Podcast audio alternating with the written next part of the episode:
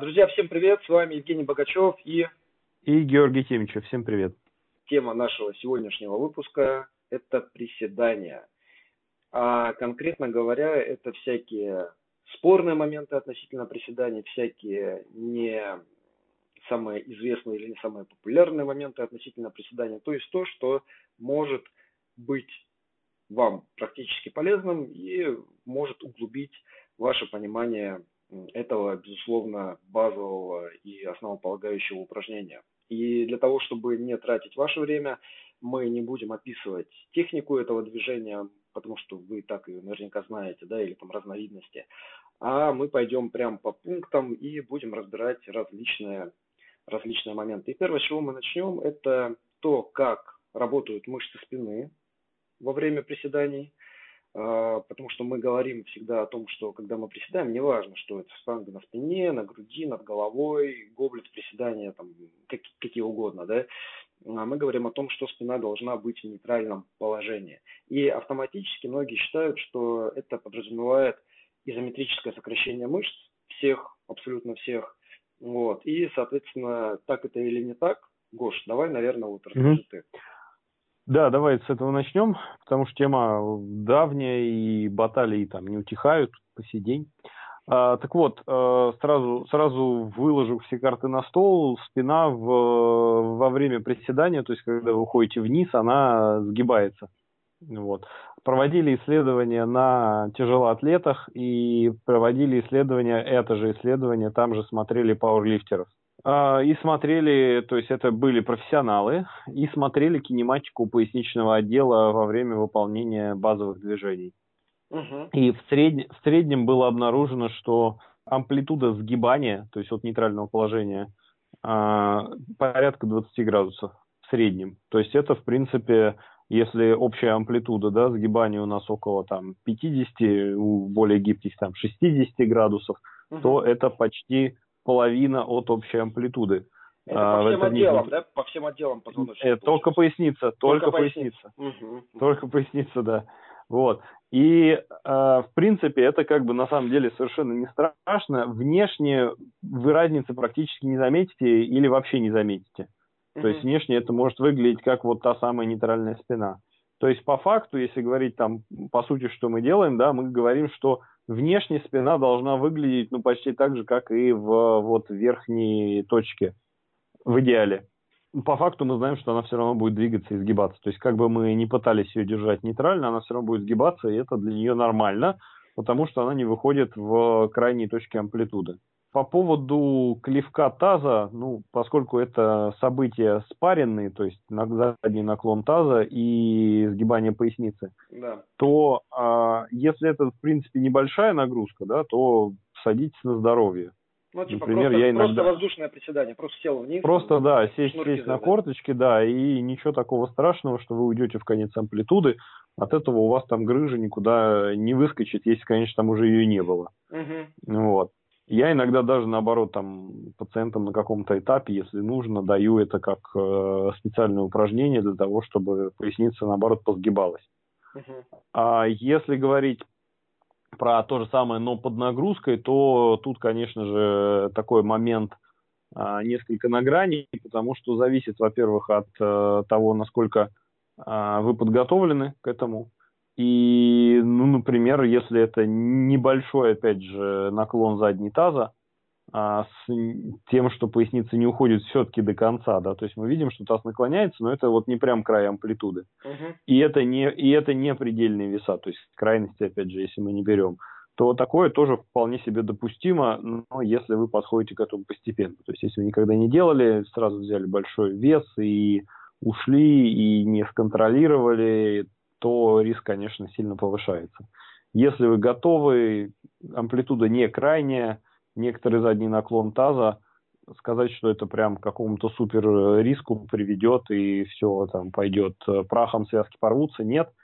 А, просто потому, что они не донатянутся из-за того, что а, мышцы остановят а, движение сегментов раньше.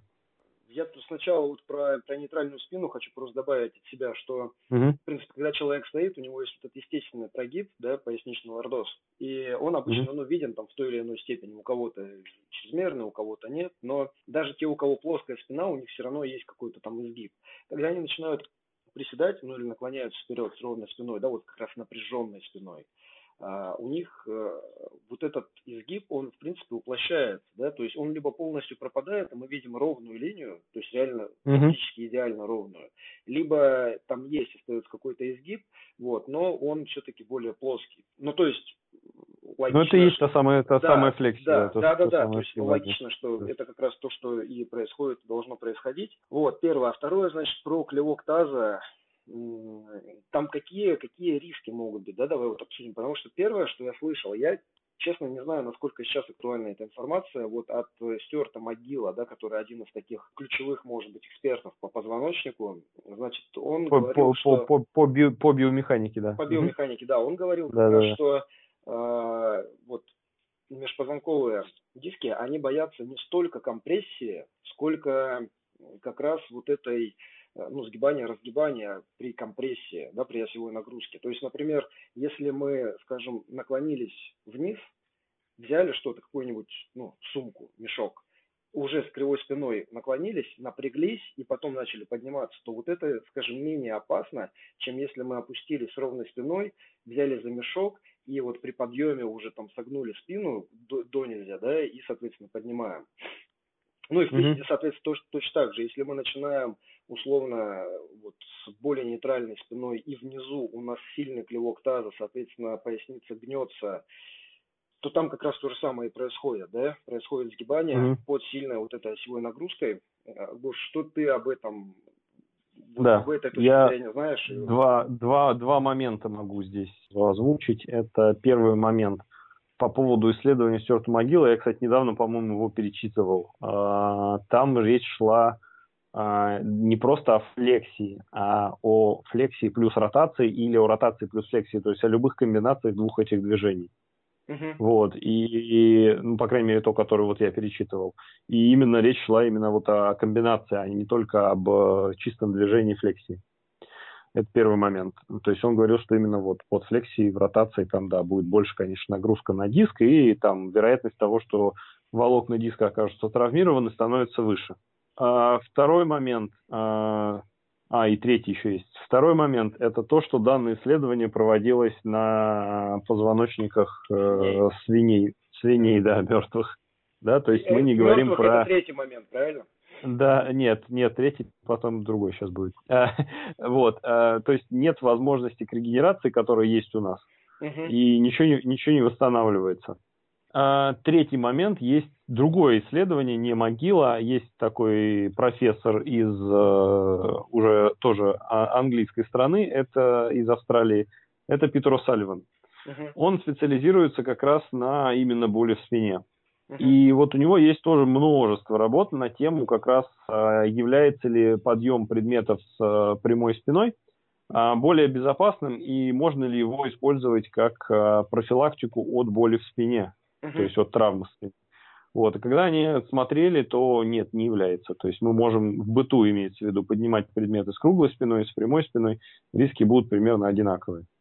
Если говорить про мою работу, вот то, что я там вижу в клинике, то если ко мне приходит человек, он поднимает предметы с э, прямой спиной, то я буду его проверять на предмет э, кинезиофобии, то есть боится он двигаться или нет. uh Потому что ну, для меня это все равно, что человек э, не сгибает локоть, примерно такое же. Только почему-то на локоть обращают внимание, а на спину как бы вот типа так и должно быть.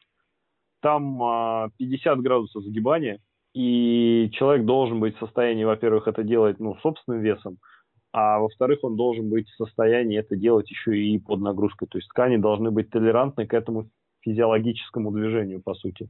Угу. Если мы говорим про чрезмерные нагрузки и выход в конец амплитуды, то, конечно, там становится вопрос сразу о том, какая возможность у соединительной ткани, то есть у дисков, у связок есть на данный момент, и могут ли они вот эту вот нагрузку выдержать в конце амплитуды или нет. Вот сколько они могут, они выдерживают, дальше они там начинают накапливать травмы и потом начинают заживать в большей или меньшей степени. А если они, в принципе, толерантны к этому, то ничего, ничего плохого, в принципе, не случится. И даже если вы по чуть-чуть это делаете, то а, толерантность к этой нагрузке будет расти. Хорошим примером являются, на мой взгляд, спортивные гимнасты и тяжелоатлеты. Поскольку есть такое упражнение, называется наклоны Джефферсона. Так это наклоны, как говорится, в таком варианте, в котором никто не рекомендует делать, но это прям вот упражнение. То есть э, для тех, кто знаком с пилатесом, ну, представьте, это как ролл-даун, э, только с, э, со штангой в руках. Для тех, кто не знаком, это представьте, что вы держите штангу в руках и начинаете позвонок за позвонком, скругляя спину, наклоняться вниз до самого пола, и даже иногда люди делают ниже, то есть свешивают штангу за носки, но это обычно только гибкие так делают. Uh-huh. То есть это делается специально с целью усилить движение флекси-экстензия, и это люди делают годами, очень постепенно подводя себя к этим нагрузкам. Тогда действительно получается очень такая хорошая, сильная, прочная, контролируемая спина. Вот. А, поэтому вот мое отношение, в принципе, к этому такое, что если это постепенно контролируемо, то ничего плохого в этом нету, даже если это видимый клевок таза – если человек это делает неосознанно, не контролирует и работает сразу с высокими нагрузками, то, конечно, риск тогда высокий. Угу. Ну, я от себя вот. могу что добавить по этому поводу. Во-первых, по, скажем, мой личный тренировочный, да, и тренерский. Вот прежде тренировочный, потому что у меня тоже бывали моменты, когда я там чувствовал дискомфорт в спине после каких-то там приседаний или тяг. Вот. И я помню, вот всегда эти моменты, они были связаны как раз с изменением стабильности во время, да, то есть во, во время уже выполнения упражнения. Вот если я поднимаю какой-нибудь мяч, действительно, вот что-то с пола поднимаю, и у меня сильно круглится спина сразу, то есть это как наклон Джефферсона фактически, да, вот ты наклонился, uh-huh. и там ты напряг, все, все мышцы и, соответственно, поднимаешься. Вот, вот если в таком режиме работать, никогда не было никаких проблем вообще, даже намека. Проблемы у меня бывали только когда, это даже не в приседе, хотя в приседе тоже что-то было. Вот, когда как раз ты начинаешь в вертикальном положении все напряжено, опускаешься вниз, и вот где-то внизу происходит как раз этот клевок, и вот, вот в эти только моменты у меня что-то возникало, либо у меня там болели, скажем, мышцы спины после тренировки, да, либо это было что-то более выраженное, вот когда там тяжело наклониться mm-hmm. вперед, там у меня mm-hmm. это было один или два раза за, за вот мою, скажем, это, за время тренировок. Вот, и поэтому вот мне кажется, что здесь главное, чтобы все шло, скажем, от намерения, то есть не просто там человек приседает, а бы как, и у него вот есть этот клевок, он такой, да не, это нормально, да, я там послушал подкаст, это ок. Да, а да, это, да, а это, там, это такого, такого быть, мы не хотели сказать. Да, это, это должно быть целенаправленно, то есть если это адаптация, которую вы развиваете, эксцентрический контроль, а, сгибание, контроль под нагрузкой, сгибание и так далее, это одно. Если это происходит само собой, и это как некое второстепенное явление, то тогда этого быть не должно. Вот, потому что, ну, ты сказал о том, что, скажем, это надо делать постепенно, да, и постепенно развивая контроль. Но суть в том, что в приседе, скажем, чем более атлет квалифицированный, тем меньше у него будет в итоге вот этот клевок, потому что он склонен к тому, чтобы да. как раз учиться контролировать. То есть там может оставаться небольшой, и тем не менее обычно это стараются убирать. Вот. Это но ты, ты затронул гимнастов, например, вот у гимнастов есть силовой выход в стойку, спичак, да?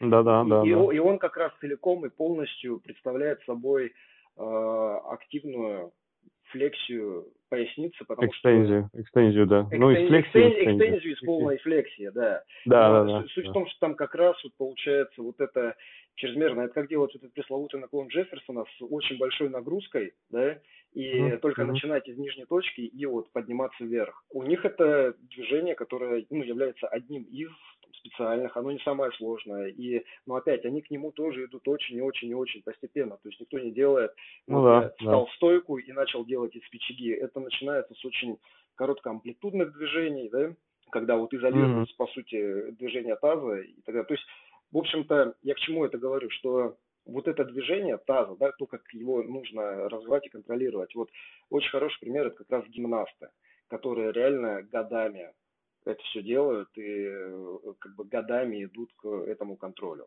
Вот, а не так, что просто типа, а, дай-ка я плюхнусь там вниз, самая тяжелая штанга, которую могу собрать, вот, а дальше там посмотрим, что будет.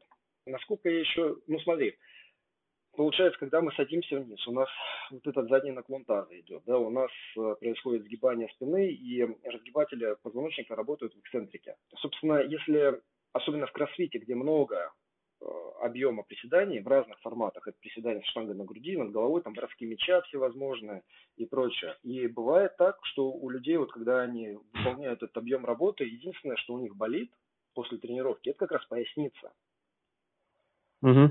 И вот я тут считаю, что если это так, то есть вы выполняете работу на силовую выносливость мышц ног, а единственное, что у вас там в итоге вот вы ощущаете нагрузилась эта поясница, да, мышцы спины, то, да. то обязательно надо смотреть технику, потому что ну как бы это не то, не целевая адаптация, скажем. Да, да, да, так и есть. Ну то есть не оптимально не теми мышцами делаете, слишком мелкими по сути. Да. И еще один момент, который я бы хотел сказать, что ну, реально это надо прям выделять, когда вы хотите сгибать спину в тренировке под нагрузкой и когда вы не хотите.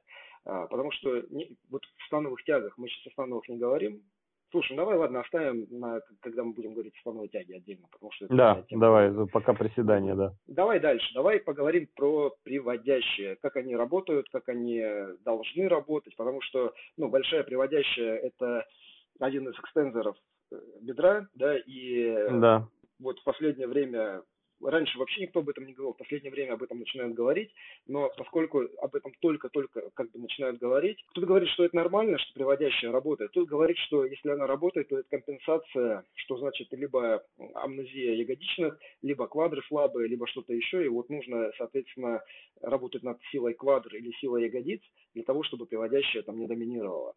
Вот, но мы угу. знаем, что Давай. Ну что, это основной Взрывай. разгибатель бедра в приседаниях. Па-бам. Да. Ну, то есть, как бы основной, не, основной именно, именно в приседаниях, друзья. Ну, то есть агонит, да. Да. да. И э, когда мы, особенно если мы садимся глубоко, то вот при подъеме из нижней точки, вот из глубокой да, флексии, как раз он является более мощным разгибателем, чем ягодичная, большая ягодичная или чем там гамстринги тем более. Вот, поэтому да. должна ли она работать или нет, но, наверное, это там а, анатомия должна решать, да, а не... Не, ну однозначно, однозначно должна, потому что я как человек, который работал с э, пациентами со спинальными различными травмами, э, видел, например, э, у меня были пациенты, у которых кроме вот большой приводящей э, в ногах больше ничего не работало, то есть вот только одна эта мышца с двух сторон, симметрично, поскольку спинальная травма, и люди вставали со стола. То есть ты им ставишь мячик между ног, нет работы ягодичных, нет работы гамстрингов, поскольку они все более низкий уровень иннервации имеют, только mm-hmm. большая приводящая. Все, человек встает со стола. То есть ты блокируешь приведение, появляется хорошее разгибание, и он встает без проблем. То есть без поддержки, без всего. Без мячика, конечно, не встанет, потому что колени будут просто сводиться друг к другу. Mm-hmm. Вот большая приводящая ну, она должна работать. Это, в общем... Да, конечно, конечно. И если она смотреть работать, поперечное, да. поперечное, поперечное сечение бедра, да, там, как, когда видно объем, вот мышечный, у большой приводящей, она, она очень большой объем занимает в бедре. То есть это явно мышца, не которая просто там приводит его. То есть, да, было ты... бы странно, кстати, такое движение, которое мы, типа, ну, приведение не самое энергетичное, затратное движение, которое, тем более, мы часто делаем, а при этом такая большая мышца. Вопрос для чего? Да, да, да. А, но она создает, она, собственно, приводящая, да, она называется приводящая, она создает импульс на приведение бедра, и у некоторых людей это очень сильно заметно, когда они вот сильно начинают вставать, в этот момент как раз у них там колени уходят сильно внутрь, да? Mm-hmm. Вот. Это какие риски несет вот это сведение коленей, насколько его нужно, скажем, контролировать, пытаться избежать, да, и за счет чего это там делать, на твой взгляд? А, ну, если, опять же, тут зависит на самом деле от амплитуды. Если это небольшая амплитуда и большая нагрузка, то такой стереотип считается ну, нормальным. То есть люди таким образом а, просто выполняют движение, используя немножечко там акценты по синергиям внутри, внутри самого движения приседания. Угу. Если, конечно же, вы там в нижней точке или в середине где-то начали сильно сводить колени, а, то как минимум риск есть э, упасть. Потому что если нога сильно уйдет внутрь, то можно просто потерять нормальную площадь опоры и со штангой себе э, нормально так упасть. Сказать, что прям сильно там как-то можно порвать связки, именно за счет вот такого вот динамического приведения, обычно, которое мы видим во время вставания, угу. то есть в концентрическую фазу. Да, да, да. А, ну, я таких случаев, по крайней мере, не видел. Я не знаю, может, ты сталкивался нет, в своей, нет, нет. своей практике? Тоже нет. То есть в теории, как бы, да, там можно, наверное, увеличить нагрузку на связки, но мы должны помнить, что сокращение это происходит концентрическое, то есть мы уходим, по сути, из крайней точки амплитуды, э, находимся где-то в середине и двигаемся там вот в другую точку амплитуды. Угу. То есть в, в этот момент как-то сказать, что там прям сильно порвется какая-то связка, ну, нет, я такого не видел, не, не слышал даже ни разу, чтобы что-то кто-то себе травмировал. Но ну, Друзья, если часто... кто-то, если, если кто-то из вас слышал такое или видел, более того, то вы напишите, пожалуйста, в комментариях и опишите, как это произошло, хоть, оп- хоть опыт будет, какое-то упоминание. Если никто не видел, то тоже напишите, чтобы мы знали, что этого, возможно, и не существует не знаю, возникают боли довольно часто у людей, которые вот допускают вот эти сильные горизонтальные перемещения колени при там, вставании. Но, если честно, я даже не знаю, с чем это может быть связано, что это. Там, боли, там, боли это немножко другое. Там может быть э, действительно скручивание и проблема миниска, то есть ну, это не связка, да, это миниск. Да, да, да, да, да. И может быть некоторое перераспределение в пателлофеморальном суставе, то есть надколенник и бедро и что тоже может давать э, изменение нагрузки в сочленении, что может давать симптомы. То есть вот с этим, да, это, это такое я видел. Ну, то есть вот и, собственно, поэтому обычно мы говорим, что это любое чрезмерное подобное движение нужно стараться убрать, да, постепенно. Да, Ладно, да. как мы его убираем? Мы тренируем ротаторы бедра или мы тренируем квадры и ягодичную Слушай, тут вопрос не, вопрос неоднозначный на самом деле. Сейчас давай, наверное, на, нас с тобой надо по очереди послушать, у кого какое мнение, потому что, ну, то, что я читал, например, вот эта вот самая известная тема с резинкой, то, что, например, это работает на легких приседаниях, но не оказывает никакого эффекта уже на тяжелых приседаниях поскольку ну, это дает, по сути, резинка такой своеобразный акцент в нервной системе, который начинает больше запускать отводящие мышцы. Но если у тебя отводящая мышца, в принципе, не очень сильная, то под высокой нагрузкой она просто не справится, и резинка не будет оказывать никакого эффекта. Угу. Ну, то есть это когда мы резинку э, надеваем на колени. Как для, переоб... как, как для переобучения, да. То есть, по сути, когда мы желаем а, быстрых, быстрых результатов. То есть, вот одел, вот все исправил. Угу, угу. То есть, это как раз вот. такая Если... типа, активационная тема. Да, да, да, да, да. Вот. Если говорить про, наверное, какую-то более такую глобальную коррекцию, ну да, там можно, в принципе, работать над э, отводящими мышцами, ну, мышцами, отводящими бедро, в смысле, uh-huh. и над э, наружными ротаторами бедра для того, чтобы они лучше держали, э, контролировали колено и бедро в этом направлении. Но, на мой взгляд, на самом деле, э, самая специфичная, наверное, коррекция будет это а, снижение просто веса и отработка в нормальной технике и постепенное увеличение веса. Да, и плюс еще добавить, то есть если это момент вот какого-то там синергетического доминирования большой приводящий, да, то может быть реально имеет смысл как минимум пробовать э, выполнять упражнения, акцентирующие работу квадрицепсов или работу большой ягодичной. Вот. Какие конкретно упражнения, это в этом большой вопрос, потому что, скажем, если это разгибание голени, да, в тренажере, когда, ну, вот квадр работает, то это вовсе не обязательно будет иметь перенос на присед. Но, но может, может быть будет, может быть не будет. В общем, тут как бы данные спорные на самом деле. Но может помочь выполнение какого-то дополнительного объема приседаний а, с поднятыми пятками, например, да, с сильной флексией коленей, когда ну, преимущественно идет работа как раз а, четырехглавые мышцы бедра, то есть какие-то гоблеты. Ну да, или, или, или да, переход больше там на фронтальный или на гоблет. Да. Вот, ягодичная, соответственно, но это могут быть какие-то мосты, но тоже не совсем, не совсем правильно, там, скажем, пытаться укрепить ягодичную мышцу ягодичным мостом, да, для того, чтобы стал лучше присед, потому что в мосте пик нагрузки получается вот при разгибании бедра, а в приседе при, при сгибании бедра. Ну, то есть чуть-чуть, да. чуть-чуть не то, что мы хотим.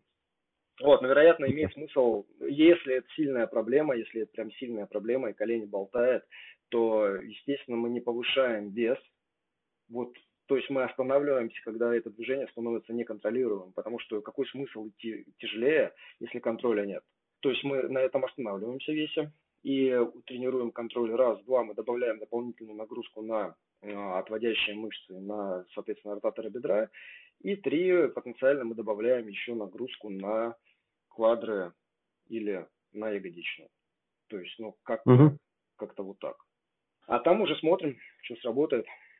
Но, скорее всего, мы и не поймем, что сработало. Но, по крайней мере, если стало лучше, то это главное, что нам нужно, да, потому что нам да. нужно не кому-то что-то доказать, а просто сделать человеку присед более эффективным. А, так, хорошо, значит, с приводящей разобрались можно ли выводить колени вперед? Давай про это поговорим. Или колени только должны быть над линией носков и не дальше. Если они выходят дальше, то там, говорят, над коленник вырывается и улетает куда-то вперед, там, со взрывом, щелканием. Да. Все по-прежнему ну, продолжают пугать вот этим колени не дальше, чем чем за линию носка. И это забавно, потому что реально у людей разный размер обуви, и у людей разного, одного и того же роста может быть просто разная длина стопы и, соответственно, разная потенциально, даже при том, что там голени, допустим, одной длины, да, а, просто разная, разная допустимая степень вот этого выведения колени вперед, чтобы их никто не ругал. Но давай поговорим о том, что мы все-таки знаем про это движение, насколько оно может быть вредным или опасным.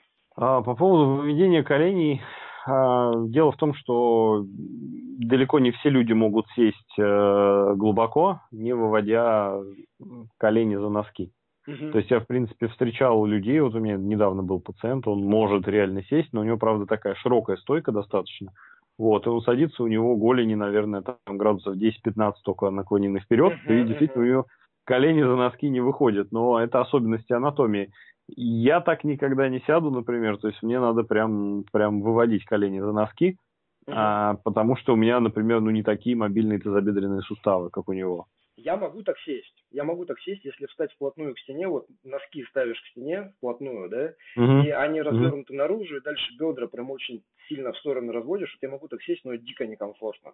То есть это прям, типа, ну, какой-то, знаешь, чуть ли не цирковой номер для меня. Ну, типа того, да. Делать так, как упражнение, конечно, можно, но надо понимать, зачем тебе это надо. Точно, точно не для здоровья какой риск у нас есть, если колени сильно сгибаются? То есть вопрос же не в том, куда они выходят, они за линию носка или нет, да, вопрос в том, какова допустимая, допустимый угол сгибания коленей вот там при, при приседаниях, по сути.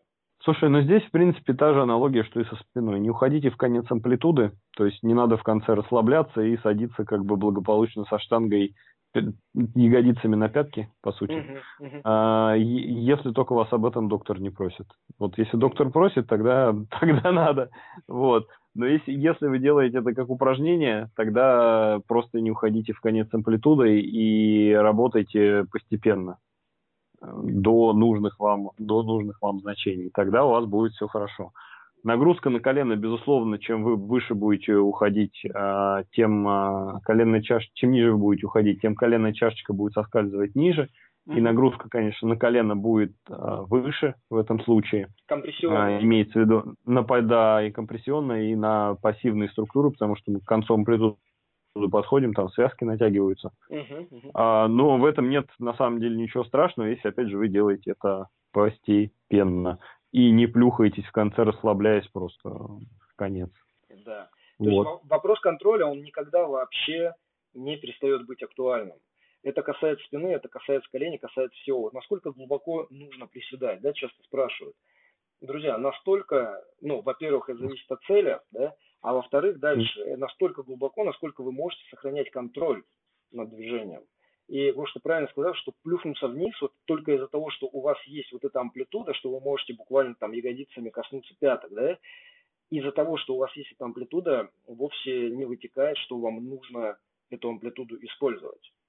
Вот, потому что если там нет контроля, а часто как раз вот там контроля и нет никакого, люди падают, потом они пытаются как-то там самортизировать, подняться в отбив, ну mm-hmm. все. А дальше там, возможно, варианты колени еще может начинать там болтать туда-сюда, это может еще и обычно сопровождается наклоном таза назад, то есть там вот такой вот целый каскад явлений, которые, в принципе, нам не нужны. А, вот это глубокое приседание, вот прям глубокое приседание, да, и особенно присед в отбив – это, в принципе, специальное движение из мира тяжелой атлетики прежде всего. То есть тяжелой атлетики, например, когда на грудь поднимают штангу, да, там и хотят использовать отбив для того, чтобы штанга не придавила вот внизу в этой яме, чтобы ты там не остался. То есть ты ее поднял, mm-hmm. принял на груди, она сверху еще прилетела чуть-чуть, самортизировал внизу, то есть там задняя поверхность бедра сильно э, соприкасается с голенями, а, соответственно, пассивные структуры тоже, да, там работают. И вот этот э, отбив там создает некий реактивный импульс для того, чтобы легче можно было подняться вверх. Это, ну, вот, вот это первый вариант. И второй вариант – это соревновательный кроссфит, где просто много разнообразных приседаний, и этот реактивный компонент, который использует еще и цикл растяжения и сокращения, он позволяет экономить метаболическую энергию и э, ну, просто более экономично выполнять движения, да? меньше уставать. Угу. Вот угу. вам два, ну, да, да. два контекста, когда это необходимо, соревновательный кроссфит, соревновательная тяжелая атлетика. Два момента. И, и все. В остальных случаях это может быть опцией. Вот если вам это нужно, если вы хотите, вы можете это развивать как навык, да, то есть способность использовать этот отбив, это, собственно, навык, э, который называется там, реактивной силой. То есть проявление Ну или, силы, да, использование цикла растяжения сокращения. Или цикла растяжения сокращения, да. да. А, то есть это плеометрический компонент вот внутри, внутри шаблона приседа. Вот, да. к этому так и надо относиться, то есть это развивать и тренировать, не просто падать. А, понятно, что компрессия в патологофеморальном суставе она выше, чем, чем сильнее сгибание колена.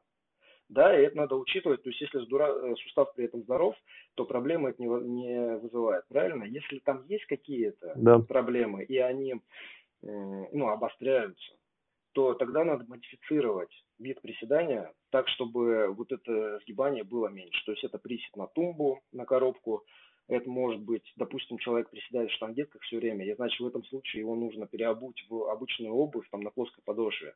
И уже одно это может убрать симптоматику. Это может быть более широкая постановка ног, может быть удержание веса, там, скажем, если симптоматика возникает, когда человек приседает со штангой на спине на верху трапеции, то если спустить штангу пониже, вот туда на ось лопатки, да, пониже, то а, это изменит углы при приседании, угол станет более таким тазово-доминантным. Угу. И, может быть, этого уже будет достаточно, чтобы симптоматика ушла и никаких проблем не возникало. То есть, если проблема есть, то, естественно, мы стараемся этого избегать.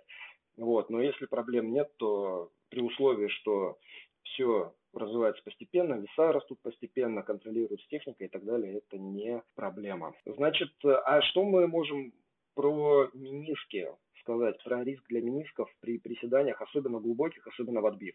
Поскольку в, в крайней точке амплитуды сгибания у нас будет несколько моментов. Это, ну, во-первых, э, некоторая как раз такая физиологическая компрессия, давай так это назовем, задних частей мениска, угу. то если добавить к этому высокую скорость и высокую массу, то мы можем получить э, уже не физиологическую компрессию. Это первый момент.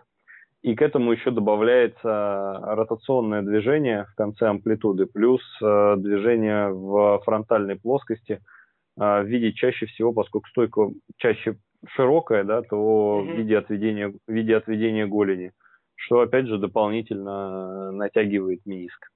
Вот. Такая, такая комбинация скорости плюс э, дополнительных движений, плюс амплитуды, плюс массы может дать да, избыточную нагрузку на мениск. Но тот же самый вопрос, вопрос просто контроля. Так не делайте, и будет вам счастье. Угу. Вот. вот, да, можно я сейчас уточню просто, что, во-первых, я правильно понял, во-вторых, э, слушатели у нас поймут. Угу. Про, про что ты говоришь, ну, понятно, первая глубина, второе, то, что касается ротации в конце. То есть это если, допустим, стойка ну, достаточно широкая, там, ширина плеч или чуть шире, да, вот где-то там. Да. И мы садимся вниз, и получается, что у нас э, бедренная кость уходит во внутреннюю ротацию, голень уходит в наружную ротацию и плюс отведение, правильно? Вот про это ты?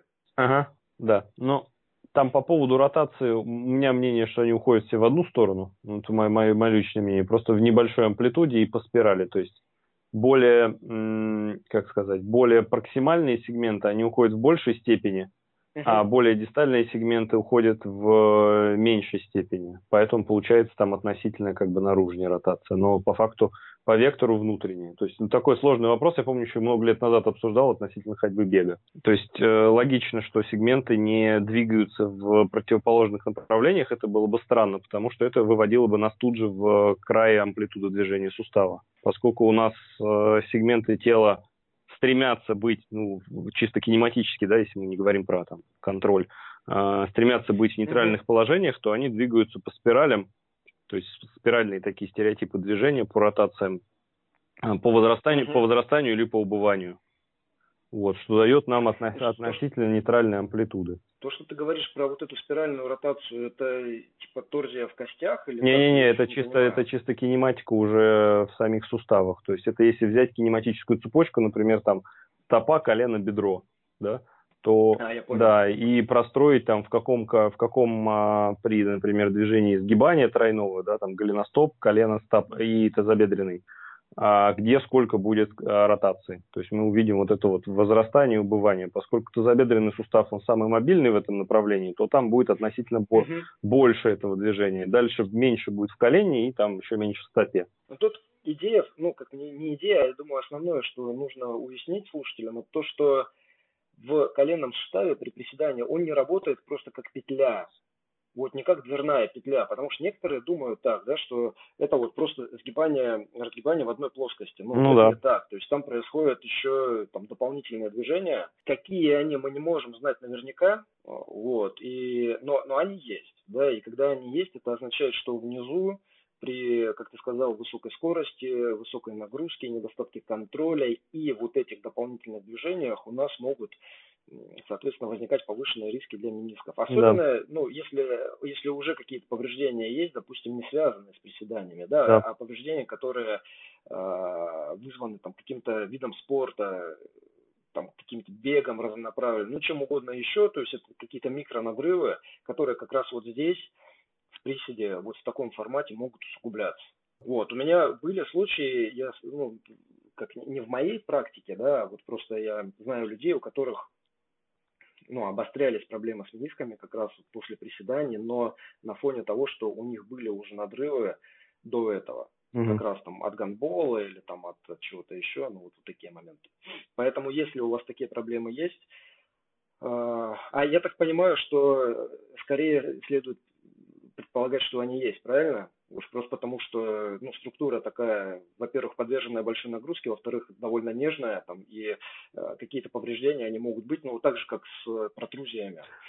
Вне зависимости от того, там, тренируется человек или нет, то есть э, очень большую нагрузку он дает на колени или не очень большую. Повреждения могут действительно быть, э, если мы сделаем там МРТ, то вероятность там довольно высокая, я сейчас процент не вспомню, ну там что-то в районе там, 60-70%.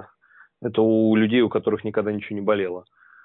Но это не значит, что должна развиваться фобия, да, то есть типа, а, у меня есть разрыв миниска, я больше никогда не буду приседать, ну, как бы нет, то есть можно вполне себе приседать, а, и наоборот, это как бы вашу соединительную ткань постепенно будет только более здоровой делать, то есть есть данные о том, что у людей, которые нормально занимаются, бегают адекватно, адекватно занимаются с весами, у них суставы более здоровые, чем у тех, кто этого не делает, или кто делает чрезмерно. Так что вот да, умеешь. Здесь ключевое слово адекватно. Да. Адекватно да. тренируется.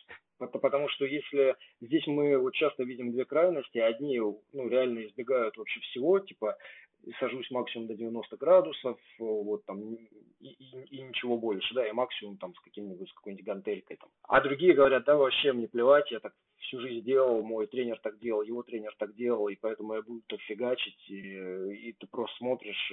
Короче, адекватность – это то, что реально всегда работает. Неадекватность во всех э, вот, в избегании или, наоборот, чрезмерной нагрузке – это то, что обычно приводит к проблемам. Да риск для хрящей. Ну. Какой у нас может Риск для хрящей, э, ну, если честно, я по этому поводу даже ничего не знаю, кроме того, что они только здоровее становятся, если, опять же, адекватная нагрузка будет. То есть хрящ становится толще от приседаний, здоровее, потому что механизм э, и в надколеннике, и в самом колене таков, таков, что когда вы приседаете, да, без, безусловно, хрящ входит в компрессию. Но mm-hmm. структура хряща такова, что когда он входит в компрессию, из него выходит вот это вот там синовиальная жидкость, и mm-hmm. это механически раздражает сам хрящ. Но как только компрессия пропадает, то есть поскольку это ритмически происходит, вы сели, встали, то синовиальная жидкость обратно начинает э, попадать в хрящ, обеспечивая его адекватное питание.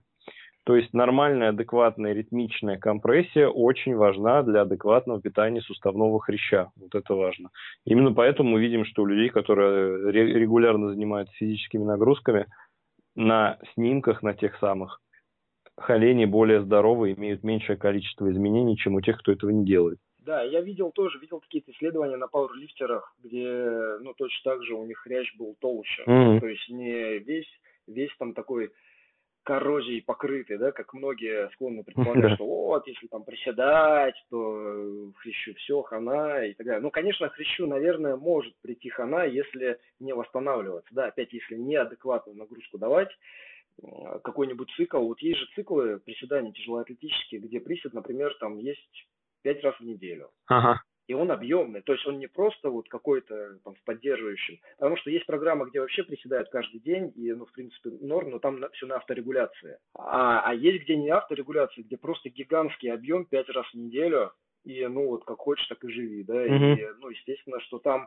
если ткани не успевают восстанавливаться, то они, соответственно, там микротравмы будут накапливаться, накапливаться, и, да, проблема будет возникать. Ну, да.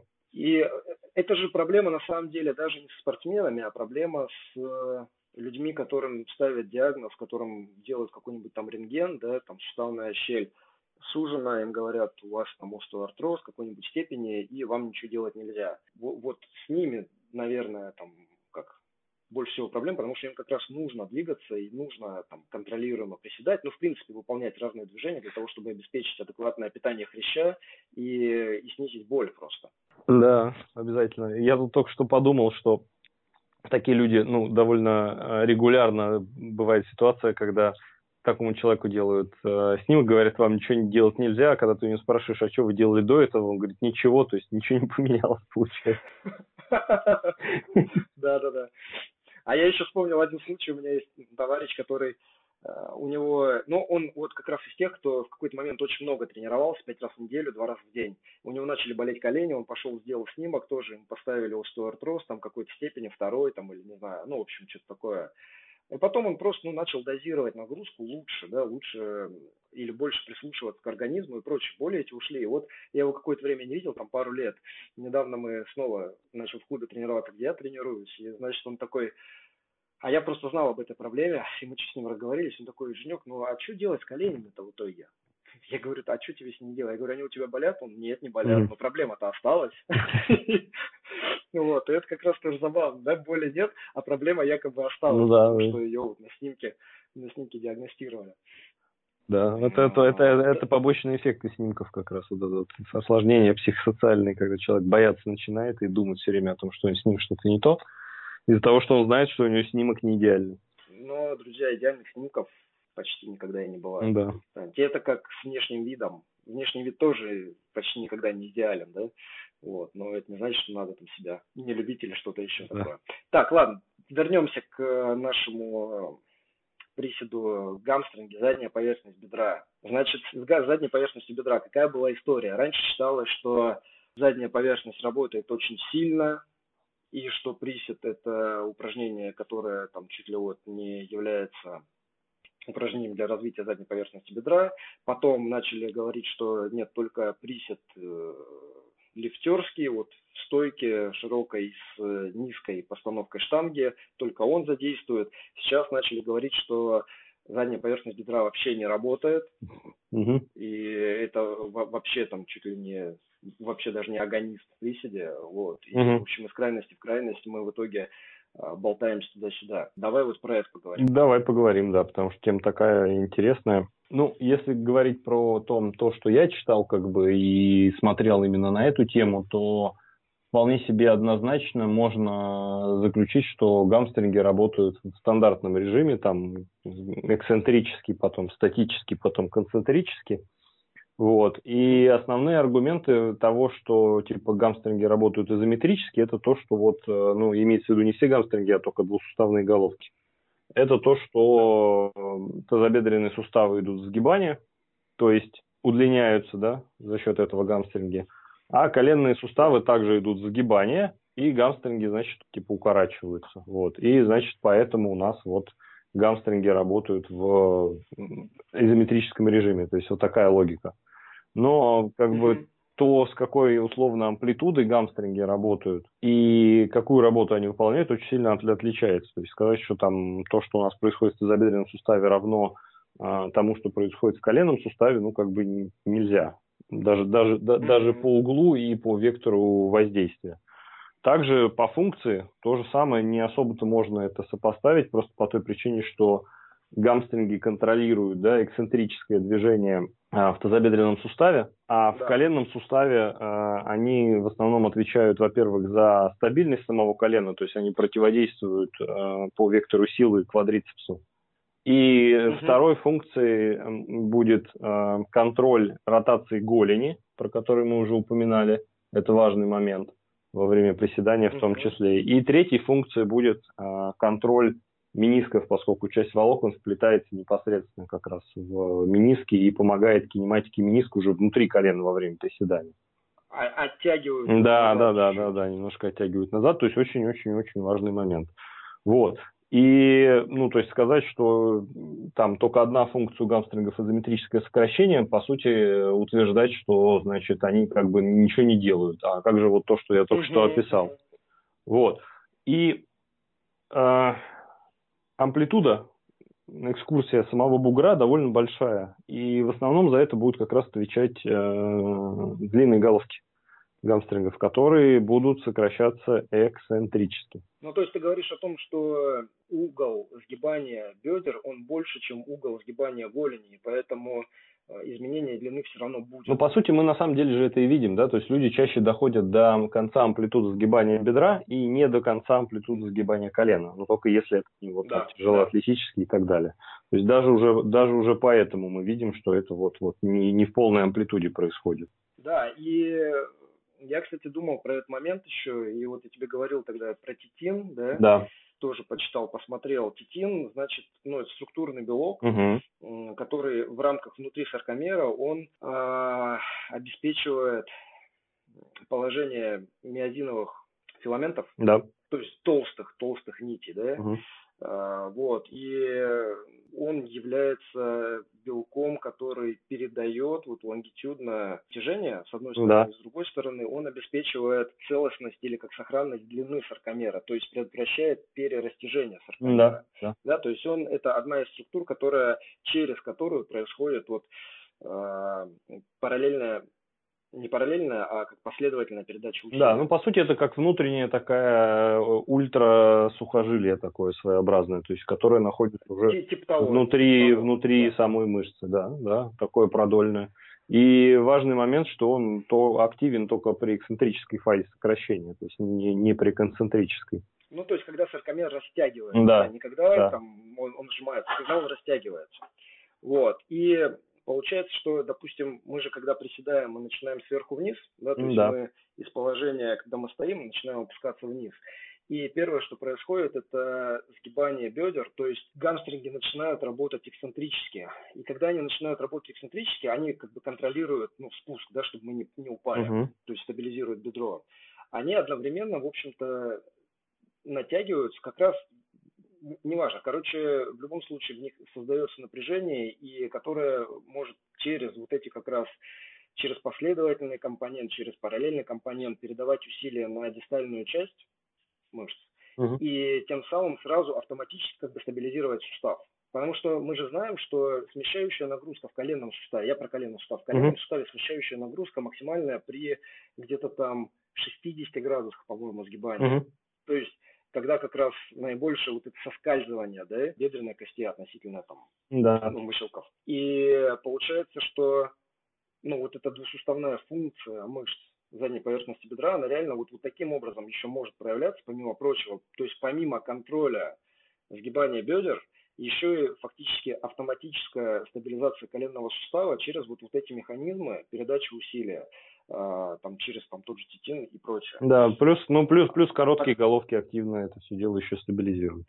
Да, да, да, плюс короткие головки. Вообще вот этот разговор про изометрическое сокращение, я тоже этого придерживался там пару лет назад, я там сказать mm-hmm. не буду, я тоже думал, что э, задняя поверхность работает изометрически, и э, подкреплялось это вот, ну, у меня, по крайней мере, еще и субъективными ощущениями, тем, что задняя поверхность, она никогда не чувствуется уставшей или тем более не болит после приседа. То есть болеть может что угодно, квадры, там большая приводящая, mm-hmm может быть, ягодичная, у меня ягодичные приседы никогда не болели, но у некоторых там бывает, да, вот mm-hmm. чувствую. Но задняя поверхность, ну, ни у кого никогда, mm-hmm. кроме людей, которые делают чуть ли вот не good morning, то есть они ну, да. садятся mm-hmm. вниз, и когда поднимаются, задирают вверх таз, и потом уже там как-то распрямляются. Вот у этих людей, да, у них э, задняя поверхность ощущается, то есть она типа вот прям там работает. Mm-hmm.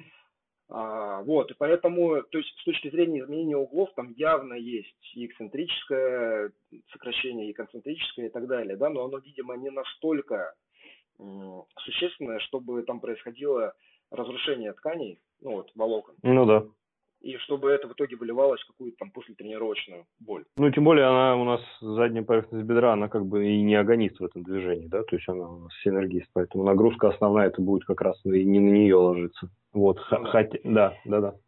Не буду больше, не буду никаких больше пунктов говорить, оставим это, иначе в сторону Я просто да, я просто еще, ну, у нас э, такая же двусуставная мышца есть в передней поверхности бедра, да, прямая да. мышца бедра. Там ведь получается тоже, когда мы начинаем опускаться, у нас сгибается голень, и квадрицепсы работают в эксцентрическом режиме. И, может быть, как раз по такому же механизму, я не знаю, вот я хочу, чтобы ты сейчас сказал, что об этом думаешь.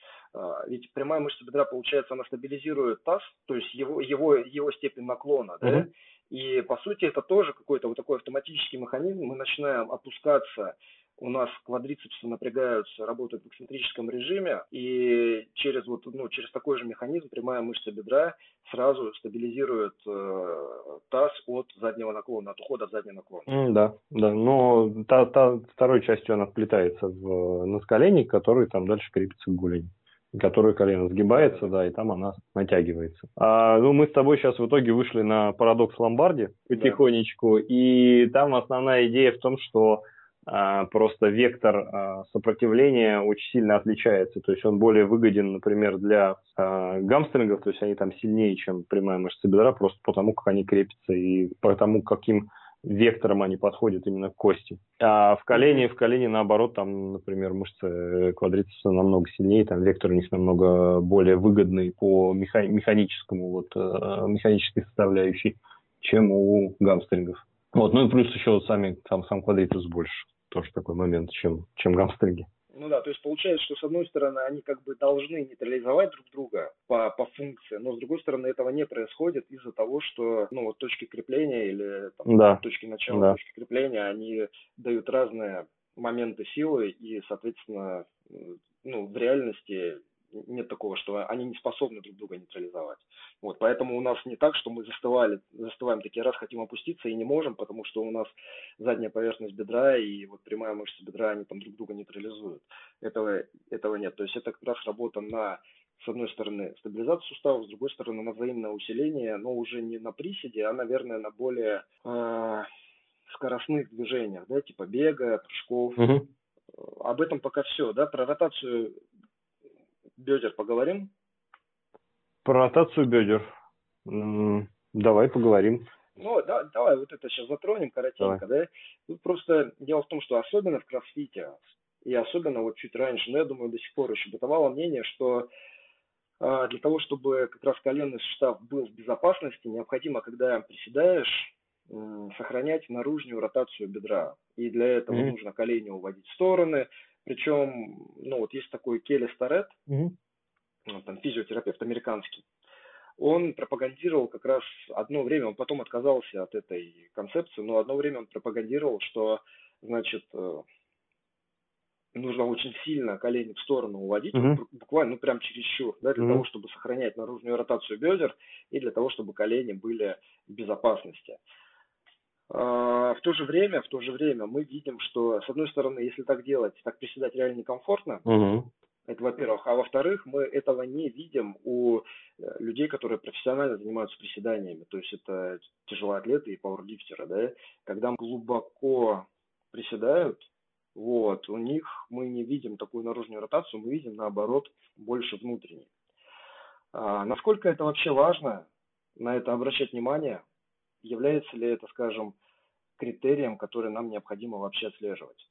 Слушай, по поводу ротации тут, да, вопрос неоднозначный. Мое мнение так, так таково, что очень-очень вариабельна э, ротация у людей. И э, даже если посмотреть по особенностям там торсии, да, и по особенностям амплитуды э, работы тазобедренных суставов, то вариабельность у людей довольно высокая. И, например, если у человека ну, нету там, допустим, наружной ротации, да, у него там выраженная торсия, у него там буквально 10 градусов, угу. по идее он должен быть не в состоянии приседать. Но тем не менее мы знаем, что такие люди очень-очень эффективно приседают. Вот. И если опять же посмотреть на тяжелоатлетов, то в принципе в нижней точке седа мы чаще всего видим э, выраженную внутреннюю ротацию, особенно с широкой постановкой ног. Вот.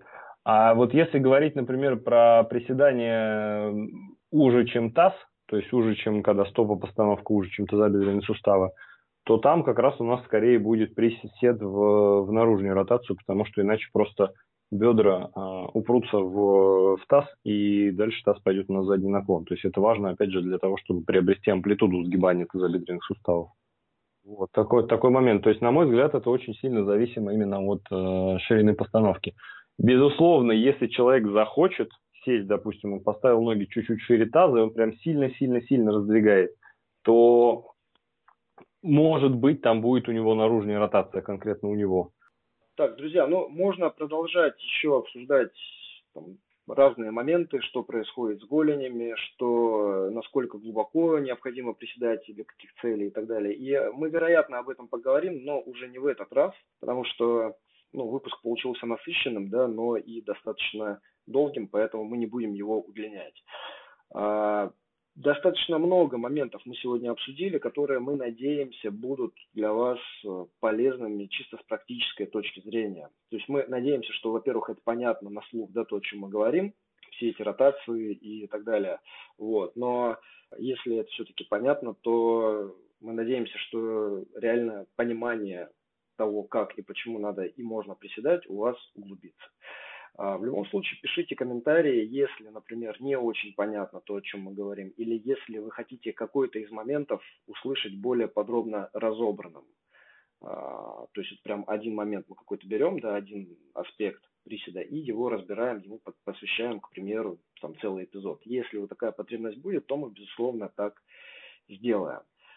В общем и в целом все, ну, если прям совсем короткий итог подводить, то все сводится к тому, что во-первых, вы должны знать, зачем вы выполняете это упражнение. Во-вторых, тренироваться адекватно, то есть отталкиваться от того, что все аспекты движения должны быть подконтрольными. Это и амплитуда, это и темп, это и интенсивность, то есть вес, которым вы приседаете. И если вот соблюдать критерии адекватности, то присед – это полезное упражнение, которое не будет создавать вам проблем в спине или в коленях или где-то еще, а будет позволять вам ну, достигать ваших целей. Вот. Если же наоборот излишне бояться каких-то моментов или ну, вообще не бояться ничего и неадекватную нагрузку давать, то проблемы возникнут, как и совсем. Да? Вот если неправильно да. дозировать какое-то средство в данном случае, то оно либо совсем не будет работать, либо будет работать уже против, то есть приносить вред. Ну вот как-то вот так. Да, в принципе, совсем согласен. Все, всем спасибо за внимание и до новых встреч. Да, всем пока.